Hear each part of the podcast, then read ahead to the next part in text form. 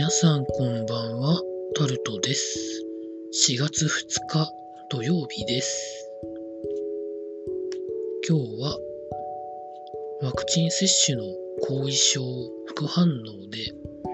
体がしんどすぎたので家にいました。多分明日も同じようにじっくり寝まくると思います。皆さんいかがお過ごしになってらっしゃいますでしょうか？今日も時事ネタからこれはと思うものに関して話していきます。久々にコロナネタなんですけど、3月22日からまん延防止等重点措置が全国的に解除されて、まあいろんなことがあるとかないとか言われてますけど、新型コロナウイルスの直近1週間新規感染者数が44都道府県で前週と比べて増加しているということが内閣官房の2日までのまとめで分かったということが記事になってます。印象としては下がりきらない状況でまん延防止等重点措置を解除したからじゃないかなと、まあ、皆さん気をつけられてますけど、どんなもんなんでしょうかね。2日に報告された全国の新規感染者は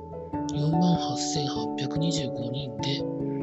前週の同じ曜日から約1500人増えてるそうです。内閣官房が1日に公表したデータによると、直近1週間の感染者数は、富山、徳島、香川を除く44都道府県で前週より増えていて、鹿児島が1.67倍、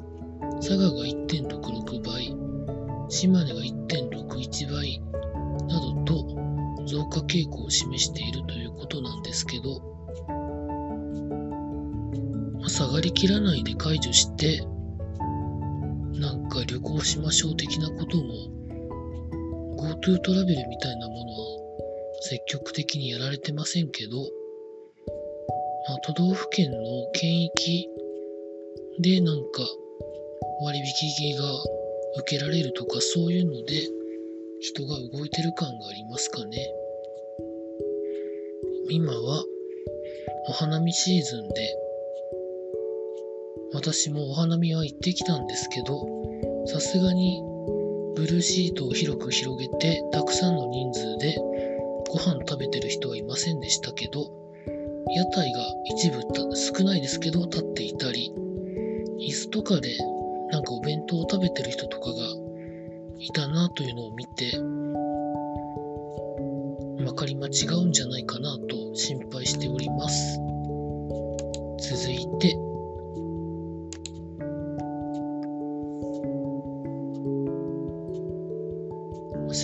十字がウクライナの避難支援を断念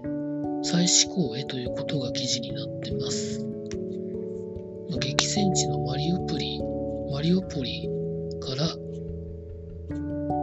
十字が住民の避難をしようとやってるんですけれども、一旦断念して4月2日に再び試みてみるということが記事の中には書かれていて、まあ赤十字の人も、まあ、やりたくても自分たちの命が危なかったら、なかなかしんどいよねということにはまあなると思うんですけど、ちょっとだけ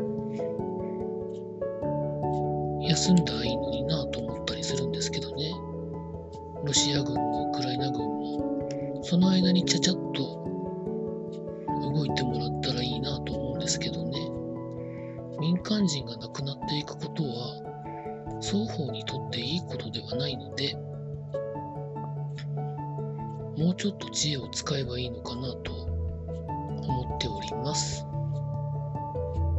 続いて、経済のところに行きますと、電気代が重荷になっていて、夏月まで続くかなということが記事になってます。在宅勤務や資源高騰で重荷になっている電気代ということなんですけど、まあ、LNG や、まあ、原油価格が上がっているということもあったり、円安の影響で値上がっていたり、いろいろありますよねというところですね。記事の中では、東京電力と関西電力の標準的な家庭の料金というものがグラフになってるんですけど、去年の9月あたりと直近とその先5月ぐらいまでの電気料金の予測とか実行値的な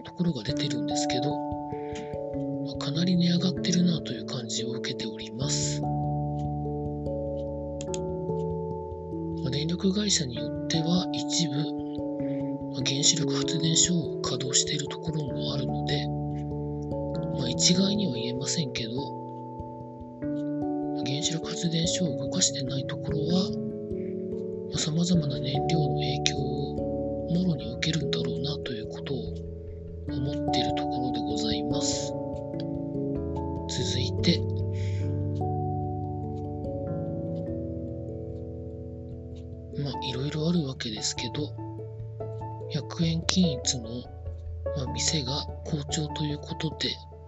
市場規模が1兆円くらいになっているということが記事になってます。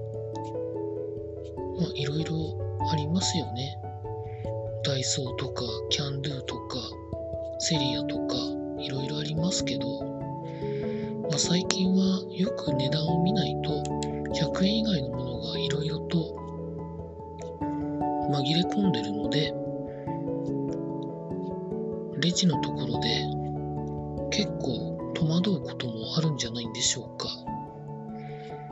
まあ、現状で100円で売れるものっていうのがそもそもそんなにあるんかいっていうのもあるんですけどね。